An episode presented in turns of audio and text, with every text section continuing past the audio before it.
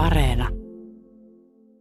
Yksin jäätyäni tartun vapisevin sormin lomakkeeseen. Alku on helppo. Nimi, osoite ja sosiaaliturvatunnus, ne menevät oikein, vaikka uuden postinumeron kohdalla luo tyhjää. Seuraava sarake. Tulot vuoden alusta. Ne ovat mitättömiä lukuja, ei niitä saa päivänvalossa tarkastella. En pysty kirjoittamaan numeroita, ajattelemaan niitä. Vastustus tuntuu fyysisenä. Näin kirjoittaa Noora Vallinkoski tuoreessa romaanissaan Koneen pelko. Sen tarina nousee teollistumisen raunioista ja kertoo köyhyydestä ja valintojen vähyydestä. Sen päähenkilö on irtioton tekevä, opiskelemaan uskaltava Johanna, mutta teos tarkentaa myös Johannan läheisiin duunarimiehiin, jotka ovat jääneet satimeen.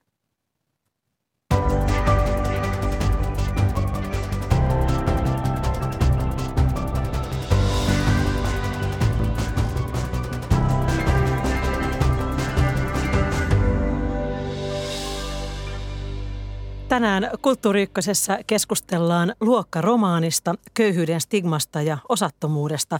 Minun nimeni on Pauliina Grym. Oikein lämpimästi tervetuloa mukaan lähetykseen kirjailija Noora Vallinkoski. Kiitoksia ja terveisiä Tanskasta. Sinä olet todella nyt Tanskassa, minä olen Pasilassa ja olet asunut Tanskassa jo seitsemän vuotta ja me puhutaan Tanskasta lisää vielä myöhemmin tässä lähetyksessä, mutta lähdetään liikkeelle kirjoillasi. Vuonna 2018 ilmestynyt esikoisesi Perno Megacity ja tänä syksynä ilmestynyt Koneen pelko ovat luokkaromaaneja.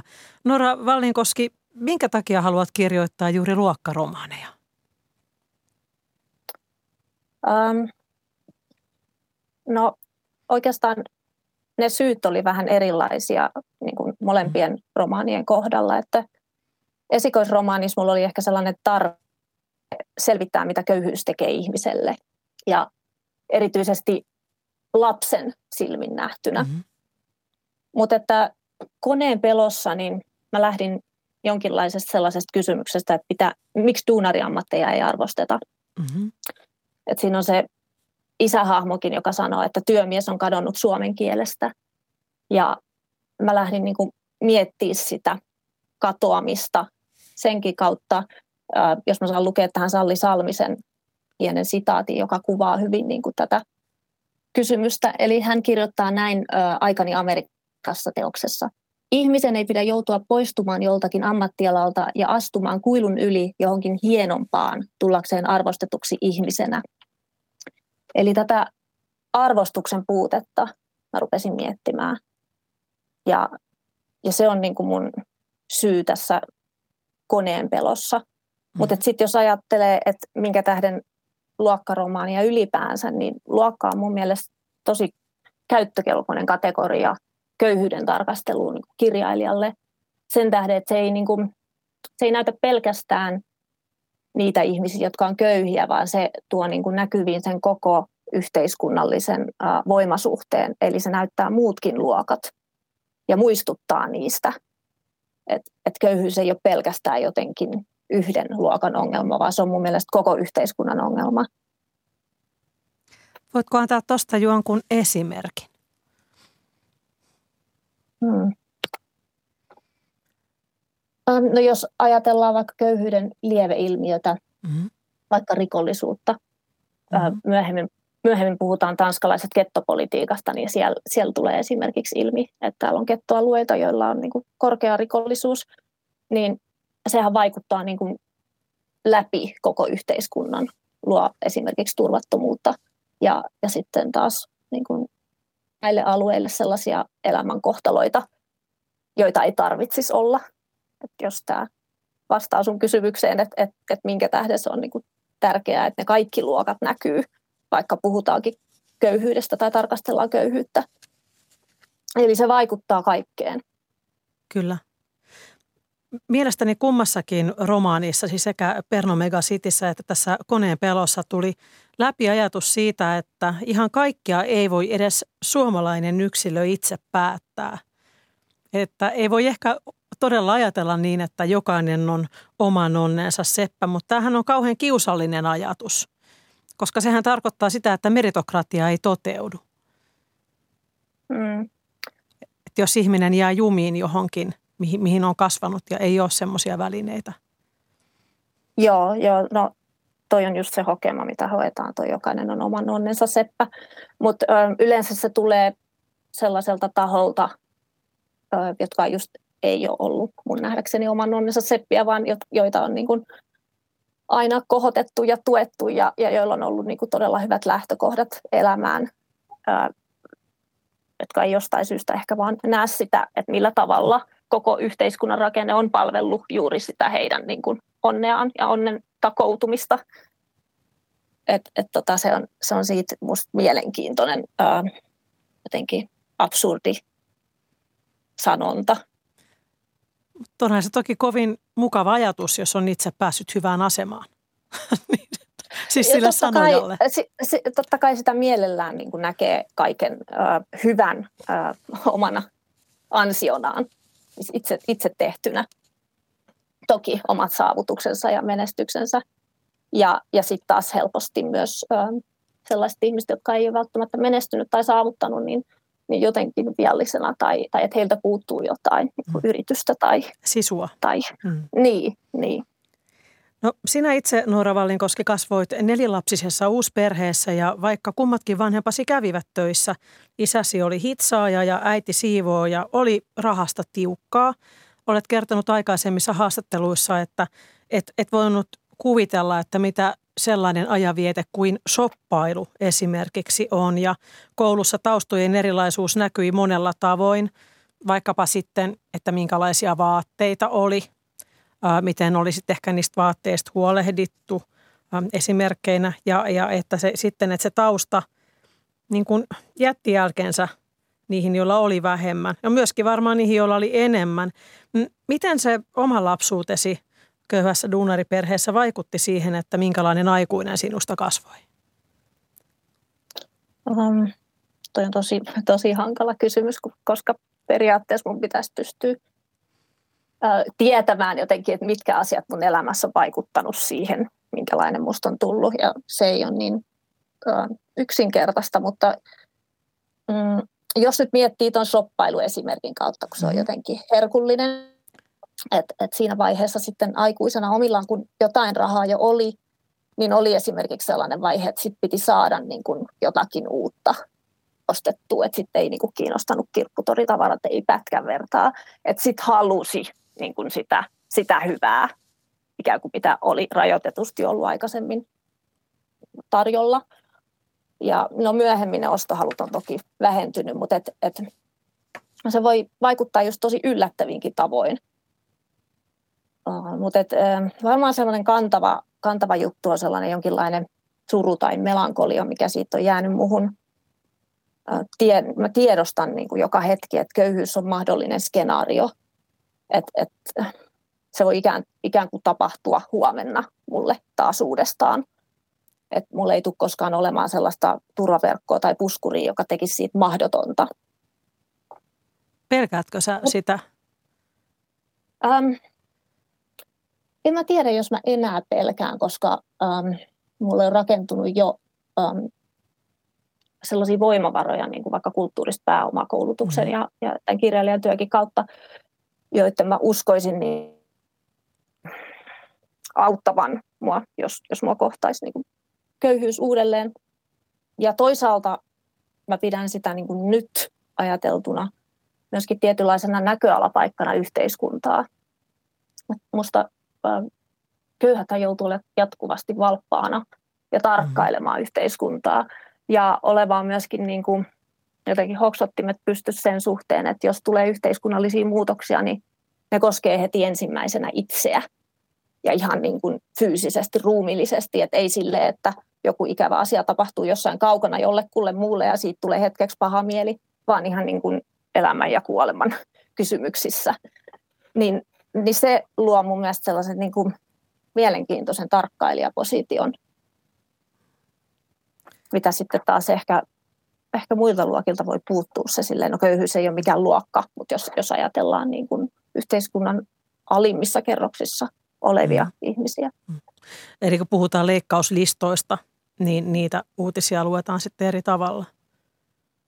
Joo, nimenomaan. Et se, ei ole, se ei ole vaan sellainen, että, että hiukan tulee paha mieli jonkun takia, vaan se koskee niin kuin itseään ja lähipiiriä hyvin konkreettisesti ja fyysisesti. No sinusta tuli Noora Vallinkoski kirjailija, kirjoitat tällä hetkellä kolmatta romaani, romaaniasi. Lapsuudessasi asuit perheessä, jossa korkeakoulutus tai, tai kirjailijan ammatti eivät olleet sellaisia niin realistisia vaihtoehtoja, että niitä ei osattu edes sinulle tarjota, että niitä, niihin, voisi hake, niihin voisi hakeutua. Niin miten sitten kuitenkin päädyit opiskelemaan ja, ja kirjailijaksi? Mm, no mulla oli koton niin kuin hieno tilanne sen suhteen, että meillä arvostettiin ja harrastettiin aktiivisesti kulttuuria. Että kirjasto oli ahkeras käytössä, mm-hmm. mutta meillä on myöskin käyty tosi ennakkoluulottomasti esimerkiksi nykytanssiesityksissä ja taidemuseoissa ja teatterissa. Siis ihan niin kuin kautta linjan mm. teatteria. Mm.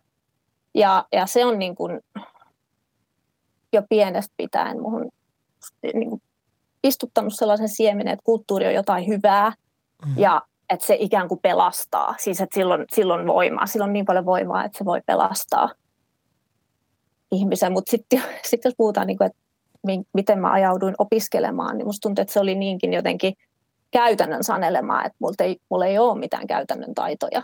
Että ei ollut mitään sellaista ammattialaa, jolle mä olisin voinut niin kuin itse, jotenkin itsestään selvästi hakea, että mä olisin ollut taitava jossakin kädentyössä tai, tai vaikka sosiaalisesti tai muuten. Et se oli niin kuin taitojen puutteessa, ei musta ollut muuhun kuin lukioon.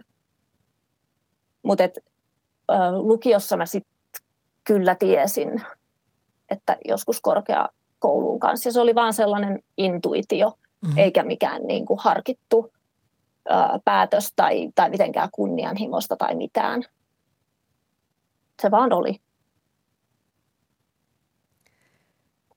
Sinä tuota, no kysyn vielä tähän, että, että miten sitten rohkaistuit lähettämään ensimmäisen käsikirjoituksesi kustantajalle? Jos voitko lyhyesti kertoa, että miten, miten siihen päädyit? Joo, no, joo, no se liittyykin tuohon, mitä tosiaan äsken kysyit, että miten päädyin kirjoittamaan romaaneja. Niin mä oon ajatellut sen niin, että se kirjailijuus oli jotain, mikä oli mun sisällä koko ajan. Mm-hmm. Ja se joten etsi ulospääsyä.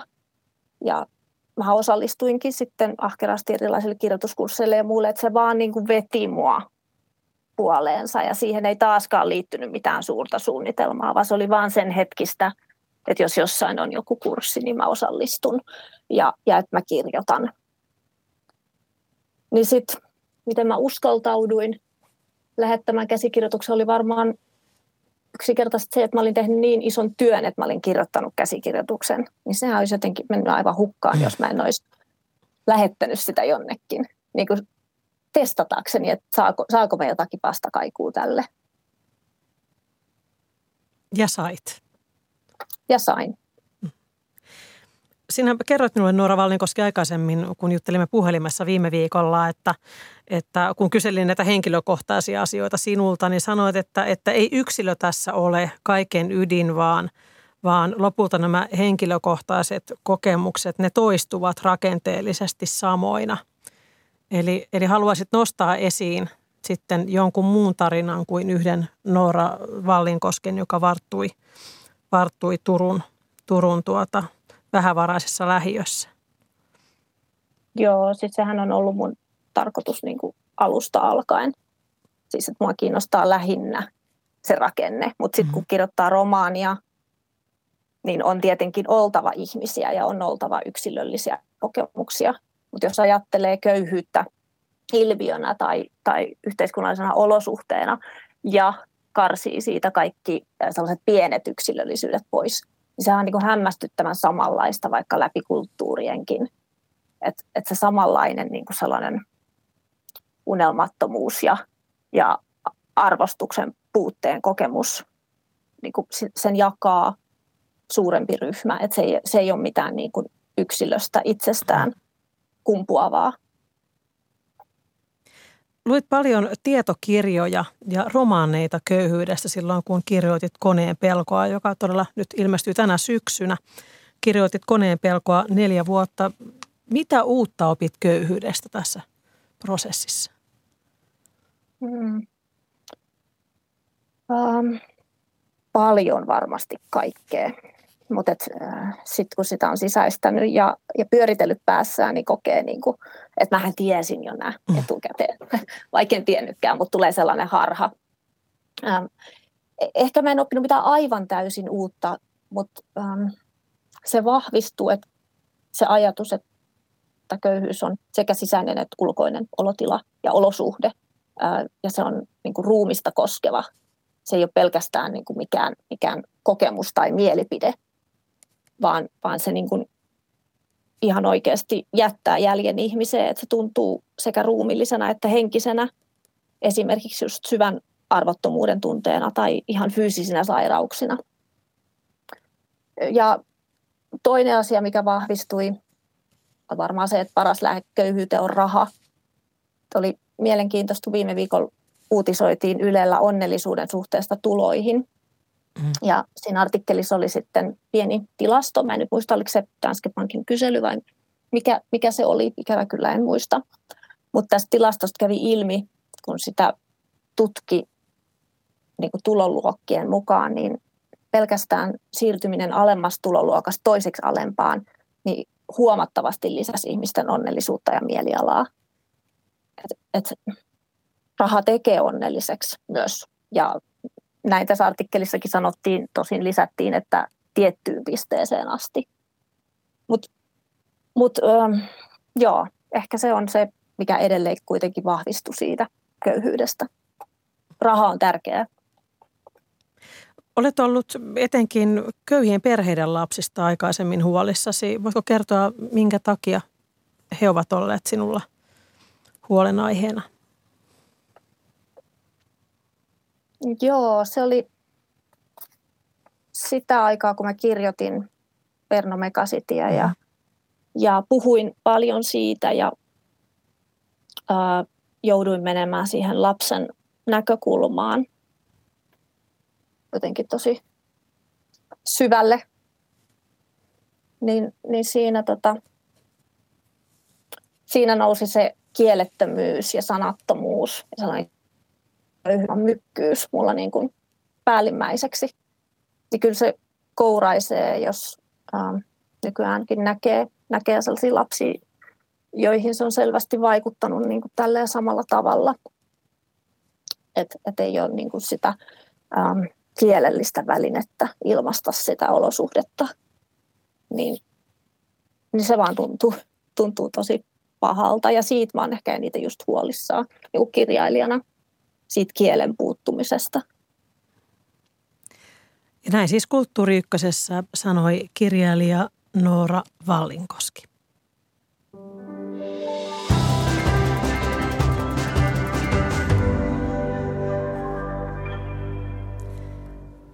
Käynnissä on Kulttuuri Ykkönen. Minä olen Pauliina Grym ja tänään käsittelemme köyhyyden kuvausta kirjallisuudessa Noora Vallinkosken romaanien kautta.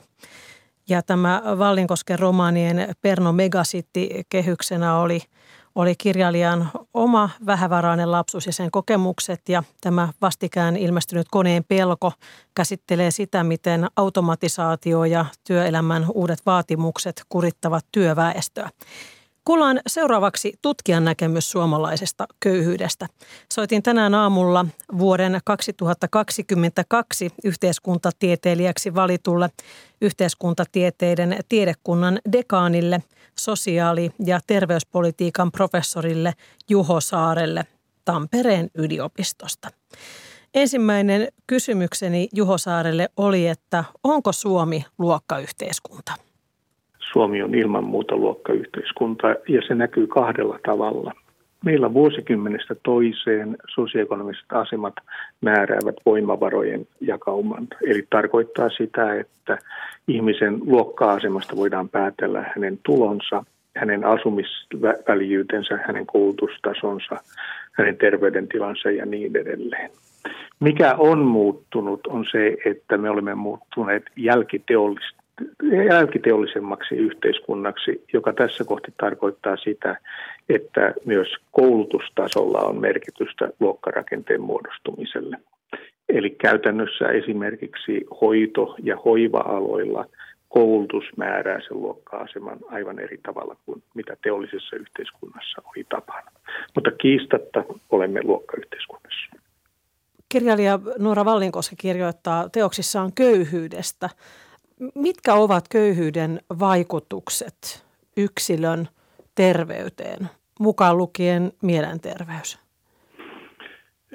Meillä on kahden, kahdenlaista väylää köyhyyden ja sitten terveydentilan välillä. Ensimmäinen kulkee sosioekonomisen aseman ja elämäntapojen kautta. Ja silloin me tiedämme, että mitä alhaisemmassa sosioekonomisessa asemassa henkilö on, todennäköisemmin hänellä on terveyttä kuormittavia elämäntapoja ja lopputulema on terveyserot. Tyypillisesti näitä ovat esimerkiksi ylipaino, alkoholin käyttö, tupakan poltto sekä suolan, sokerin ja rasvan käyttö. Mutta viimeisten vuosien aikana enenevässä määrin on kiinnitetty huomiota mielen kautta tapahtuvaan kor- korvitukseen. Ja silloin on havaittu, että yhteiskunnan statusasema Eli se tarkoittaa sitä, että jos yhteiskunta jakautuu kymmeneen kerrokseen, niin ihmisiltä kysytään, että mihinkä tästä kymmenestä kerroksesta koet sijoittuvasi, jos huipulla on tasolla kymmenen parhaiten voivat ja sitten kaikkein heikommassa asemassa olevat ovat tasolla yksi. Niin tämän tyyppinen mielenkuormituksen vaikutus mielenterveyteen – ja elämänlaatuun on viime vuosina korostunut tutkimuksessa.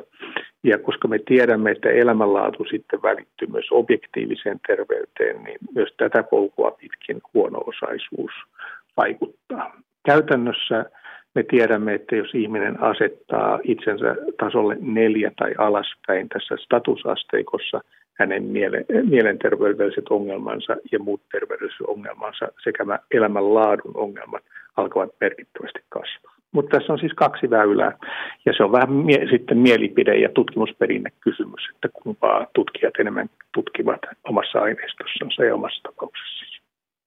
Kaleva kirjoitti viime viikolla, että Pohjois-Karjalassa olisi jälleen tarvetta uudelle kansanterveysprojektille, sillä siellä elinajan odote on muuta maata heikompi.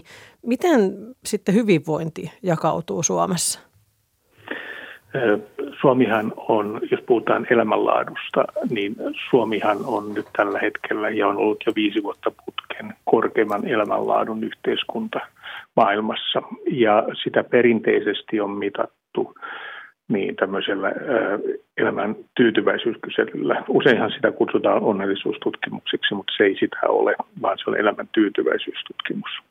Ja Suomessa tyytyväisimmät alueet ovat Satakunta ja sitten Pirkanmaa. Ja mm. sitten idässä päin on vähemmän tyytyväisyyttä elämään. Missä määrin se on sitten ihmisten sosioekonomista asemasta ja muista tekijöistä riippumatonta, niin sitä ei oikein tarkkaan vielä tiedetä. Kaiken kaikkiaan Suomi yleisestikin ottaen on globaalisti ja myös Euroopan sisällä kaikilta alueiltaan poikkeuksellisen tyytyväinen maa.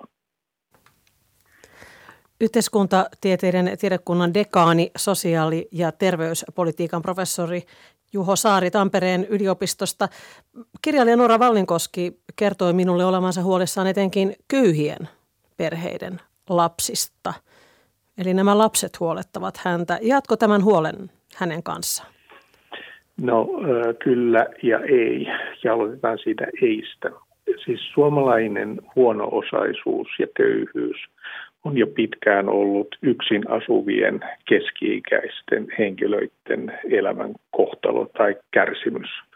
Eli vuosikymmenten kuluessa lapsiin, vanhuksiin, vammaisiin ja sairaisiin liittyvä köyhyys on vähentynyt ja tilalle on tullut työikäisen ja työkykyisen, mutta työmarkkinoiden ulkopuolella olevan väestön köyhyys. Ja tämä ryhmä on se kaikkein haasteellisin. Siellä on eniten terveydellisiä ongelmia, siellä on myös asunnottomuutta, siellä on mielenterveysongelmia ja niin edelleen.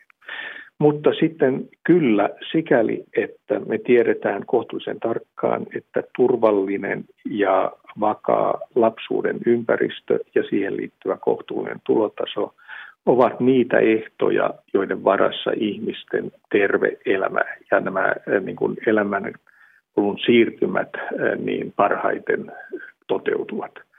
Eli tyypillisesti köyhyys kuormittaa ennen kaikkea perhettä. Se voi näkyä lasten koulumenestyksessä, voi näkeytyä sitten parin muodostuksessa myöhemmin ja se voi näkyä myös sitten niin, koulutukseen hakeutumisessa ja myös tämän niin kuin sitten koulutuksen päättymisen jälkeen työmarkkinoille hakeutu, pääsemisessä ja työhön pääsemisessä. Eli sillä on pitkä varjo.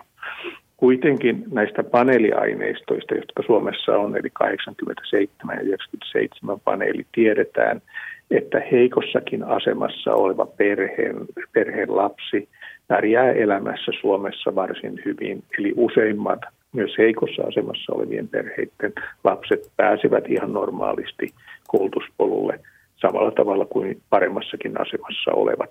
Ja se onkin itse asiassa eräs mielenkiintoisimmista tutkimuskysymyksistä, että miksi näin on. Eli miksi eh, heikossa asemassa olevat ihmiset suomalaisessa yhteiskunnassa pärjäävät varsin hyvin. Siellä on myös ilmiö, jota kutsutaan usein positiiviseksi poikkeamaksi – se tarkoittaa sitä, että heikossa asemassa olevat vanhemmat pystyvät tarjoamaan lapsillensa hyvät lähtökohdat. Eli se tulotaso ei determinoi ihmisten tulevaisuutta, mm-hmm. vaan siellä on huomattavan paljon variaatiota ja siellä on myös sitten väkeä, joka hyvinkin heikosta asemasta pystyy rakentamaan lapsillensa hyvät edellytykset. Ja tämäkin on asia, jota me parhaillaan tutkimme.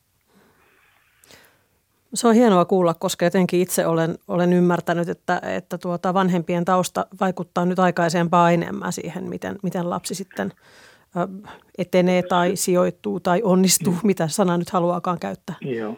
Se vaikutus on vahva ennen kaikkea koulutuksen periytymisessä, ennen kaikkea akateemisen koulutuksen periytymisessä. Ja ylipäätään nämä yhteydet ovat paljon vahvempia hyvissä asioissa kuin huonoissa asioissa. Eli hyvä osaisuus kasautuu paljon voimakkaammin kuin huono-osaisuus.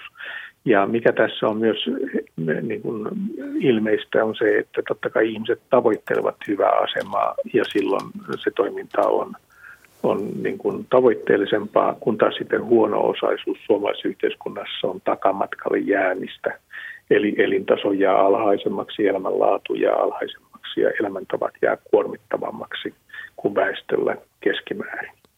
Ja suomalaisen yhteiskunnan tilahan tällä hetkellä on sellainen, jos sitä nyt kuvaa vähän kärjistäen, niin se on salmiakin muotoinen. Eli Suomessa suuri enemmistö on elintason, elämänlaadun ja elämäntapojen suhteen hyvässä asemassa. Sitten meillä on jonkinmoinen eliitti siellä ylhäällä ja sitten meillä on hyvin pieni ryhmä ihan pohjalla. Muutama vuosi sitten me tutkittiin näitä ylisukupolvisia huono-osaisuuden ylisukupuolista huono-osaisuudesta kärsiviä perheitä. Eli tutkittiin sellaisia perheitä, jotka on kolme sukupolvea sosiaalitoimen asiakkaina ja tietysti niin ehkä sieltä löydettiin tietysti selityksiä tälle ilmiölle, mutta mikä oli myös silmiinpistävää, että meillä oli kaikki ne perheet, joita me tutkimme sellaisia, että sisarukset olivat päässeet elämässä eteenpäin. Ja meillä oli jäänyt tutkittavaksi se perheenjäsen, joka ei ollut päässyt eteenpäin. Eli se variaatio samoista lähtökohdistakin elämässä on merkittävän suurta. Kirjailija Noora Vallinkoski kirjoittaa tässä uudessa koneen pelko-romaanissaan miehistä, jotka jäävät digitalisaation jalkoihin ja menettävät työnsä tai eivät ylipäätään löydä paikkaansa nykyisillä työmarkkinoilla. Ovatko miehet nyt erityisessä vaaravyöhykkeessä? Jo pitkään matalan koulutustason omaavat ja niin sanotusti heikon työmarkkinakiinnittymisen, heikon parisuudekiinnittymisen omaavat miehet ovat olleet Suomessa se iso riskiryhmä. Ja se ongelma tässä ryhmässä on se, että heitä ei juurikaan tavoiteta. Eli kun sosiaalitoimi lähettää heille kirjeen, että henkilö on ollut pitkään esimerkiksi toimeentulotuen asiakkaana, niin he eivät juurikaan näihin viesteihin reagoi. He asuvat siellä täällä yleensä lähiöissä ja he kytkeytyvät muuhun yhteiskuntaan usein pelaamisen kautta. Ja todellakin, kun parisuuden markkinat on vähän epäselvät ja työmarkkinat ovat vähän epäselvät ja asumismarkkinat ovat vähän epäselvät ja sitten koulutustaso on jäänyt matalaksi, niin se kiinnittyminen yhteiskuntaan jää tällä ryhmällä heikoksi. Ja sikäli Noora Vallinkoski on kohdentanut huomionsa ihan oikeaan ryhmään. Sitten se, että onko teknologia vienyt tältä ryhmältä niin työpaikat, niin kyllä ja ei on jälleen vastaus. Kyllä sikäli, että siellä on tuottavuuden nousun takia kadonnut suuri määrä työpaikkoja – tyypillisesti esimerkiksi valvontaan liittyvät työpaikat ovat korva- tai porttivahdin työpaikat ovat mm-hmm. korvautuneet tämmöisellä teknisellä valvonnalla ja sitten ylipäätään kun työelämässä vaaditaan korkeampaa tuottavuutta, niin sitten jos ei tuottavuus yksilön kohdalla pääse to- tai toteudu eri syistä, niin näitä, nämä ihmiset jäävät sitten työmarkkinoiden ulkopuolelle. Tämä on myös ikiaikainen ilmiö Suomessa. Esimerkiksi lapsityöllisyys aikoinaan Suomessa loppui. Ei sen takia, että koulutus kasvoi merkittävästi, vaan sen takia, että työn tuottavuus ja työn vaatimukset kasvoivat niin, että lapset eivät enää niitä täyttäneet. Sitten tämä isompi kysymys, joka nyt on pöydällä, niin on tämä teknologinen työttömyys. Ja siinä väite on – on se, että robotiikka korvaa paljon sellaista suorittavaa työtä, joka kohdistuu kouluttamattomiin miehiin, jotka tekevät erilaisia rutiinisuorituksia.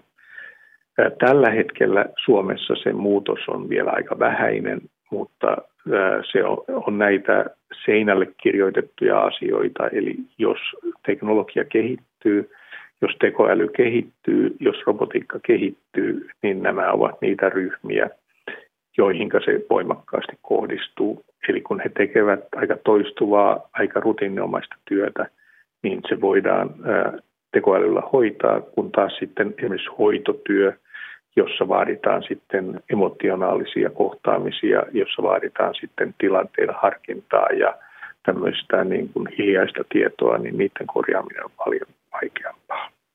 Mitä sitten se käytännössä merkitsisi Suomen työmarkkinoilla, niin siellä on muutama tasku, jossa tämmöinen, mitä ennen kutsuttiin liukuhiinamalli tai teollinen tämmöinen rutiinituotanto, niin näitä vielä jonkin verran on.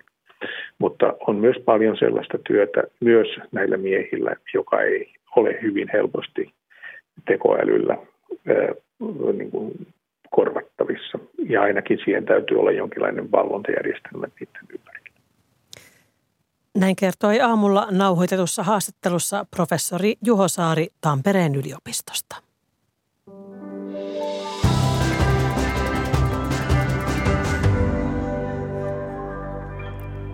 Käynnissä on Kulttuuri Ykkönen. Minä olen Pauliina Krym ja Tanskasta käsin tässä suorassa lähetyksessä on keskustelemassa kanssani kirjailija Noora Vallinkoski. Noora, sinä kirjoitat uudessa koneenpelko-romaanissasi miehen roolin murroksesta tietoyhteiskunnassa. Kustantajasi Atena markkinoi koneen pelkoa romaanina suuresta murroksesta, jossa tietokone panee työmiehen polvilleen. Keskustellaan seuraavaksi miehistä.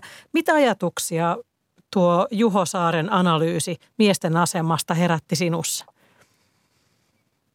No tietenkin tuntui hyvältä kuulla, että on keskittänyt huomioni oikeaan kohtaan, koska tota, siitä mä en ollut lainkaan varma lähtiessäni kirjoittamaan tätä, koska mulla oli vaan sellainen edelleen intuitio tai, tai tuntuma siitä, että, että tämä olisi sellainen asia, mitä olisi mielenkiintoista kaunokirjallisesti tutkia, mm-hmm. että, että minkä tähden ehkä äh, joillain miehillä voi olla sellaista ähm, niin tietokoneen vastaisuutta tai, tai digitalisaation vastaisuutta. Että tota, mietin sitä sen kautta ehkä, että miehillä on mun mielestä kuitenkin vähemmän liikkumavaraa sen suhteen, että miten voi olla ikään kuin oikealla lailla mies, että pitäisi heti hallita kaikki ja mm-hmm. epäröinti ei sallita ja, ja ehkä miesten voi olla vaikeampi sen takia opetella uusia taitoja, kun jotenkin pitäisi olla mestari heti. Että avun pyytäminen voi olla vaikeaa. Et, et se oli niin kuin sellainen yksi lähtökohta mulle ja, ja toinen sitten oli joustamattomuus. Mm-hmm. Et jotenkin, että kun on tottunut johonkin tiettyyn asemaan yhteiskunnassa ja se on suurin piirtein vakaa se asema ja melko hyvä ja siihen liittyy arvostusta ja esimerkiksi ylpeyttä työn kautta, niin se muutos voi pelottaa, että, että, että jos tuntuu, että muut on ehkä änkemässä omalle tontille tai että se oma työ on muuttumassa tai katoamassa niin, että, että siihen pitäisi just joko opetella uusia taitoja tai sitten niin kuin vaikka kouluttautua kokonaan toiselle alalle. Että se sellainen jähmeys ehkä tässä, musta tuntuu, että naisilla saattaa olla hiukan enemmän ää, joustavuutta. Ne oli siis mun tällaisia lähtöajatuksia. Ja miksi, miksi työmies ei sitten siirry palveluammattien puolelle? Sehän on yksi kysymys, mitä myös tuossa nostat tuossa koneen pelossa. Mä kuulin myös tuosta Juho Saaren ähm, puheenvuorosta tällaisen, että nuoret, voivat, nuoret miehet voivat kiinnittyä yhteiskuntaan pelaamalla. Ja se voi olla ainoita tapoja, joilla se onnistuu. Ja tämä pelaaminen on läsnä myös tässä koneen pelossa. Että se voi Joo. olla se yhteys maailmaan. Että mies pelaa, nuori mies pelaa yksin huoneessaan. Joo, toi on, on mielenkiintoinen. Just, justiinsa toi pelaaminen, koska sehän on sosiaalistoimintaa. Mm-hmm. Ja siinä luodaan verkostoja ja kytköksiä toisiin ihmisiin. Mutta nyt kytkökset saattaa tietenkin olla hajallaan maailmassa, että ne voi olla niin kuin toisilla mantereilla, kokonaan vähintään toisilla paikkakunnilla, että, että ne ei ole välttämättä sellaista niin, kuin niin fyysistä kanssakäymistä, mutta sehän on myös yhteys maailmaan se ei vaan aina näy ulospäin niin kauhean selkeästi yhteytenä. Ja miten, miten sitä kautta voisit elää merkityksellistä elämää, niin ehkä siihen tarvitaan jotain muutakin kuin se pelaaminen. Itse mietin sitä, kun, kun luin koneen pelkoa ja, ja luin, luin sinun aikaisempia haastattelujasi, niin, niin mietin sitä, että olemmeko me aiheena rajanneet valkoiset miehet empatian ulkopuolelle. Että ehkä me puhumme heistä pilkaten setämiehinä tai sitten jollain tavalla mm, saalistajina tai sovinnisteina tai sitten he ovat niin kuin tyhmiä juntteja, jotka eivät ymmärrä naisten sofistikoituneita tarpeita – niin mä että se puhe on aika kiinnostavaa siis miehistä. Ei siinä olen itsekin kuullut ihan oman osani blondivitsejä ja muita tässä elämässä, mutta tuota, kyllä välillä pohdin, että onks, onks, pitäisikö tässäkin tehdä joku pieni korjausliike? Um, joo, se on ihan mielenkiintoista. En mä nyt erityisesti ottaisi mitenkään niin kuin valkoisen miehen asialla mun romaanini kautta, mutta, mutta en ole myöskään olematta, siis että ihminen sinänsä kiinnostaa. Ja lähtökohtaisesti se suhtautuminen pitää olla empaattinen kirjoittajan niin omia henkilöhahmojaan kohtaan.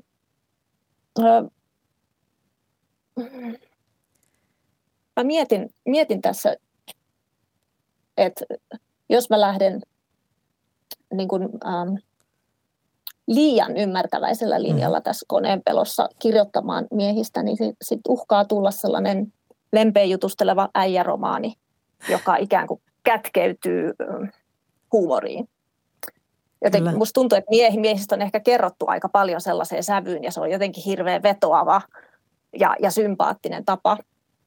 Mutta mä halusin riisua miehestä sen hauskuuden, koska musta tuntuu, että jäljelle jää haavoittuvuus, mikä on mm-hmm. paljon kiinnostavampaa. Kirjoitit tätä uutta romaaniasi Koneen pelko neljä vuotta ja kerroit, että sen kirjoittaminen oli raskasta, tämä rakenne, ja, ja joka on aika pirstaleinen. Siellä on aika niin kuin lyhyitä semmoisia niin kuin katsahduksia, kohtauksia, vaan runsas henkilökavalkadi. Ja, ja sanoit, että haluat kirjoittaa kuvaromaanin, juuri semmoinen, joka ei ole hassu ja nyt sanoit äsken lempiään jutusteleva ja että siinä ei ole sitä vapauttavaa naurua. Minkä takia haluaisit kirjoittaa näin tylysti? Mm. Uh, no ne ihmiset, joita mä kuvaan, niin niillähän ei ole kauhean eheää maailmaa. Niiden todellisuus on tylyä ja sirpaleistakin, mitä sitten niin kuin se romaanin rakenne toistaa. Ei, ei ehkä kauhean tietoisesti, mutta siitä, siitä vaan tuli sellainen. Ähm, just tuli sanottu siitä, just, että minkä tähden en halunnut huumoria siihen, koska se on just yksi tapa piilottaa asioita, mutta et, ähm, kyllä mä ajattelin silleenkin, että kaiken ei tarvitse, eikä erityisestikään taiteen, aina olla helppoa ja kivaa. Että sen ei tarvitse niin luoda toivoa tai, tai olla loukkaamatta.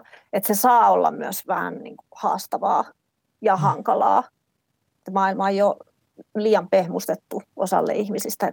Ehkä tekee ihan hyvää, jos on jotakin kovaa ja tylyäkin myös. Mikko Jämseen kirjoitti aiemmin tässä kuussa koneen perosta Etelä-Suomen Sanomiin, että romaani duunareista ilahduttaa kaunokirjojen keskiluokkaisuuden keskellä. Ja kyllä mä vähän ajattelen, että ehkä tämä kauno on, on ollut vähän keskiluokkaista hupia. Kirjailija ja kriittisen korkeakoulun kirjoittajakoulun toinen vastaava opettaja Eino Santanen kertoi Ylen kulttuurikoktailin Laura Koljoselle neljä vuotta sitten, että suurin osa niistä, jotka kirjoittavat tavoitteellisesti, ovat keskiluokkaisista lähtökohdista, vaikka eivät sitä keskiluokkaista elämää itse eläisikään – ja myös julkaisupäätösten tekijöiden tausta vaikuttaa. Santasen mukaan suurten kustantamoiden portinvartijat elävät tätä keskiluokkaista elämää. Kenellä sitten on mielestäsi vastuu siitä, että muiden kuin keskiluokan ääni kuuluu kirjallisuudessa? Mitä sanot tähän? Pitäisikö olla kiintiöt? Hyvä kysymys. Ei, ei taiteessa mun, mun näkö, ei nähdäkseni kyllä toi, toimi Niin, kyllä. Ei, koska kaikki, kaikki perustuu niin vapauteen. Et, eh, eihän kirjailijalla ole mitään muuta kuin se vapaus. Mm. Se, on se, se on se kaikkein tärkein työkalu. Et ei voi ketään pakottaa kirjoittamaan jostakin aiheesta, jos se ei vaan lähde. Mutta onhan sitä hyvä pohtia, että miksi kirjoittaa siitä, mistä kirjoittaa. Ja, ja ehkä jos jotain niin kuin omasta ehkä alitajuisestakin ahdistuksesta kertoo se, että kun Ani Erno sai nyt Nobelin mm-hmm. kirjallisuuspalkinnon, niin mulla tuli ihan tippalinssi ja vaikea kuvitella, että kenenkään muun kirjailijan kohdalla mulla olisi käynyt tälleen.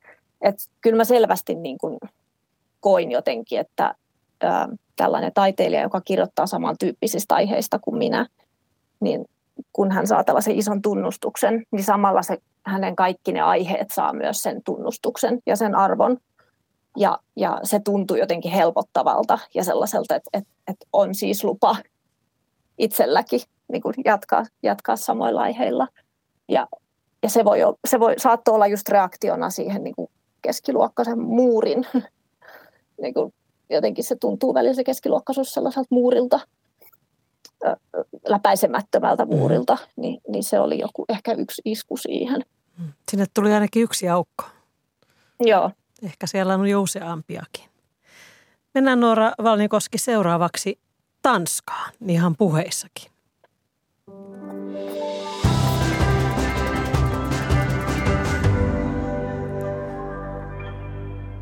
Olet Noora Vallinkoski asunut pois Suomesta jo liki kymmenen vuotta. Ensin asuit puolitoista vuotta Norjassa ja nyt viimeiset seitsemän vuotta olet asunut Tanskassa. Elät 2900 asukkaa pikkukylässä. Kuulostaa porvarilliselta. Ja, ja kerroit minulle, että Tanska on vauras ja maassa on käytännössä täystyöllisyys ja työvoimapula. Minkälaista on tanskalainen köyhyys? Onko sellaista olemassa? Hyvä kysymys taaskin ja hyvä huomio, kuulostaa porvarilliselta ja osittain onkin. Mutta että täällä maaseudulla on myös valtioitumista, on mm-hmm. tyhjä liiketilaa, on tuotannon katomista, on ränsistyneitä taloja.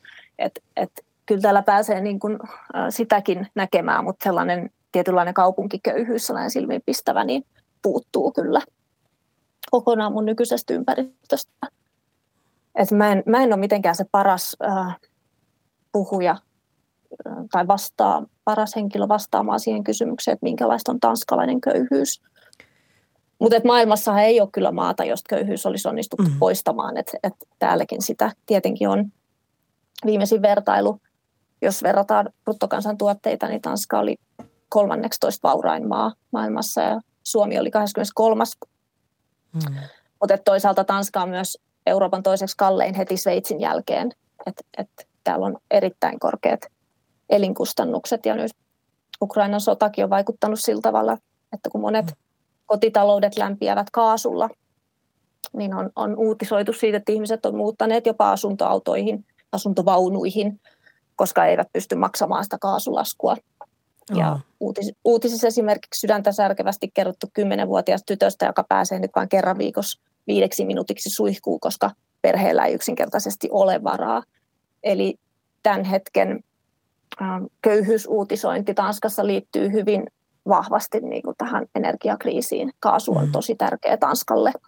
Ja Tanskassahan esimerkiksi sähkön hinta on jo ennen sotaa ollut Euroopan korkeimpia. Että on maksettu samoja hintoja kuin Suomessa nyt. Esimerkiksi mun sähkö maksaa 85 eurosenttiä kilowattitunnilta. Oh. Se tosin sisältää siirtomaksuja ja verot, mutta onhan se silti todella kallista. Mm-hmm. Et, että se köyhyys on tällä hetkellä kehystetty äm, tämän kriisin kautta. Kyllä. Mainitsit tuossa aikaisemmin äm, tanskalaisen gettopolitiikan. Ja, ja, ja mä toivoisin, että ihan lyhyesti kertoisit, mistä on kysymys. Vaikka tämä onkin Joo, monimutkainen asia. On monimutkainen ja erittäin mielenkiintoinen. Ja jos ajatellaan kaikkia pohjoismaisia hyvinvointivaltioita, niin tämä mun mielestä Tanska erottuu tällä kettopolitiikalla kyllä mm. muista selvästi. Eli Tanska on koonnut sellaista kettolistaa vuodesta 2010 lähtien, joka, jossa nimetään asuinalueita ketoiksi sen mukaan, että ähm, onko niissä keskimääräistä korkeammat työttömyys- ja rikollisuusluvut, äh, minkälainen koulutustaso niissä on ja äh, mitkä on niin työikäisten keskimääräiset tulot. Ja sekä sitten se, että onko yli puolet väestöstä ensimmäisen tai toisen polven maahanmuuttajia. Eli äh, ennen vuotta 2018 oli 22 aluetta tällä listalla ja sitten sen jälkeen sitä muutettiin niin, että riittää, että kolme kriteeriä viidestä täyttyy, niin tällä hetkellä on noin 30 aluetta sillä listalla. Tosin enää ei saa puhua ketosta, että se on kuulemma ää, loukkaava nimitys, että nyt puhutaan paralleeliyhteiskunnasta tai syrjäytyneistä alueista, mutta tämä politiikka siellä taustalla on ihan sama. Eli niitä niin kuin listataan, mutta onko se joku idea, että niille tehdään jotain myös vai todetaan vain, että näin on nyt? Joo, on, on, on idea, alueita. on idea äh, purkaa näitä asuinalueita ja, ja rakentaa uutta, eli siis äh, ajaa alas näitä kettoja toisin sanoen. No, mihin ne ihmiset menee? Eli hallituksen äh, tarkoitus on ajaa kettoalueiden julkisten vuokra-asuntojen osuuden alle 40 prosenttia. Uh, se on hyvä kysymys, että mihin ihmiset menee Orhusissa, joka on Tanskan toiseksi suurin kaupunki. Tuhat perhettä joutuu muuttamaan kotoa ja heidän nykyisten kotiensa tilalle tulee 2000 omistusasuntoa ja yksityisiä vuokra-asuntoja. Hmm. Uh, mutta en, en mä usko, että Orhusin uh, kaupungilla on tähän vastausta tällä hetkellä, että mihin nämä ihmiset menee. Mut ilmeisesti hyvinvoivat ihmiset hyväksyvät tämän, tämän politiikan. Ymmärsinkö oikein, että keskiluokka hyväksyy? No tämä on hallituksen uh, uh, linjaus Eli tämä on ihan niin kuin valtavirtapolitiikkaa, mm. sosiaali, sosiaalidemokraattien politiikkaa, että tota, mm, kai se on tulkittava sitten, sitten hyväksyntänä. Tuota, sitten on vielä erikseen, mistä kerrot minulle, että tämän, että Tanska ja Iso-Britannia valmistelevat yhdessä ohjelmaa, jossa turvapaikan hakijoita ohjataan jatkossa Ruandaan, mutta tämä vaatisi ihan oman lähetyksensä. Öm, mutta haluan kysyä viimeisen kysymyksen sinulta. Noora Vallinkoski. olit 13-vuotias, kun tajusit, että pääset pois tästä köyhästä Pernon lähiöstä ja että sinun ei tarvitse jäädä sinne. Ja olet kertonut, että aikuisena kun olet palannut Pernoon, niin se nuoruuden masennus ja semmoinen apatia hyökkäsi heti päälle näissä vanhoissa maisemissa. Oletko nyt tarpeeksi kaukana Pernosta? Hmm. Um, pitkään mä sitä pakenemista harjoitinkin, mutta sitten mä tajusin, että paikat elää ihmisessä ikään kuin ikuisesti. Eli minne menenkin se Perno ja muut paikat, missä olen asunut, niin ne seuraa mukana. Et kuten köyhyyskin, se elää ikään kuin jatkuvana mahdollisuutena minussa, enkä mä enää koe sellaista pakenemisen tarvetta edes. Haluatko lyhyesti kertoa meille vielä, että mitä kolmas romaanisi käsittelee vai onko se toistaiseksi salattua tietoa? Um, no siitä ei kannata tietenkään hirveästi mennä lupaamaan mitä, mitään, että mitä se käsittelisi, mutta en mä näistä aiheista näytä pääsevän. Että kyllä tässä taaskin niin kuin luokkayhteiskunta kulkee mukana punaisena lankana. Nyt tulee ehkä enemmän muita luokkia mukaan. Että se katse kääntyy vähän sieltä niin kuin alaluokasta ja duunareista myöskin keskiluokkaa ja ylempää keskiluokkaa. Toivottavasti. Lämmin kiitos haastattelusta Noora Vallinkoski ja, ja toivotan, että päivä ei ole ihan loppuun asti tänään sateinen siellä Tanskassa. Kiitos. Kiitos myös aamuisesta puhelinhaastattelusta yhteiskuntatieteiden tiedekunnan dekaanille, sosiaali- ja terveyspolitiikan professori Juho Saarelle. Ja kiitos äänitarkkailija Matias Puumalalle ja arkistotoimittaja Tuulia Niemiselle. Kulttuuriykköstä tuottaa Olli Kangassalo ja käsikirjoitusapuna oli Niklas Vanke. Kiitos Niklas. Ja jos koit tämän päivän lähetyksen kiinnostavaksi, haastattelin kolme vuotta sitten kulttuuriykkösessä porilaista Hanna-Riikka Kuismaa, jonka lähiöromaani Kerrostalo kertoo myös köyhyydestä ja kapeista tai olemattomista näköaloista. Löydät tämän lähetyksen Yle Areenasta hakusanoilla Hanna-Riikka Kuisma ja Kulttuuri Ykkönen. Siellä ovat myös vanhat muut Kulttuuri Ykköset. Huomenna Pia-Maria Lehtola haastattelee Suomen dekkarikuningatarta Outi Pakkasta. Kiitos seurasta ja tervetuloa mukaan jälleen huomenna.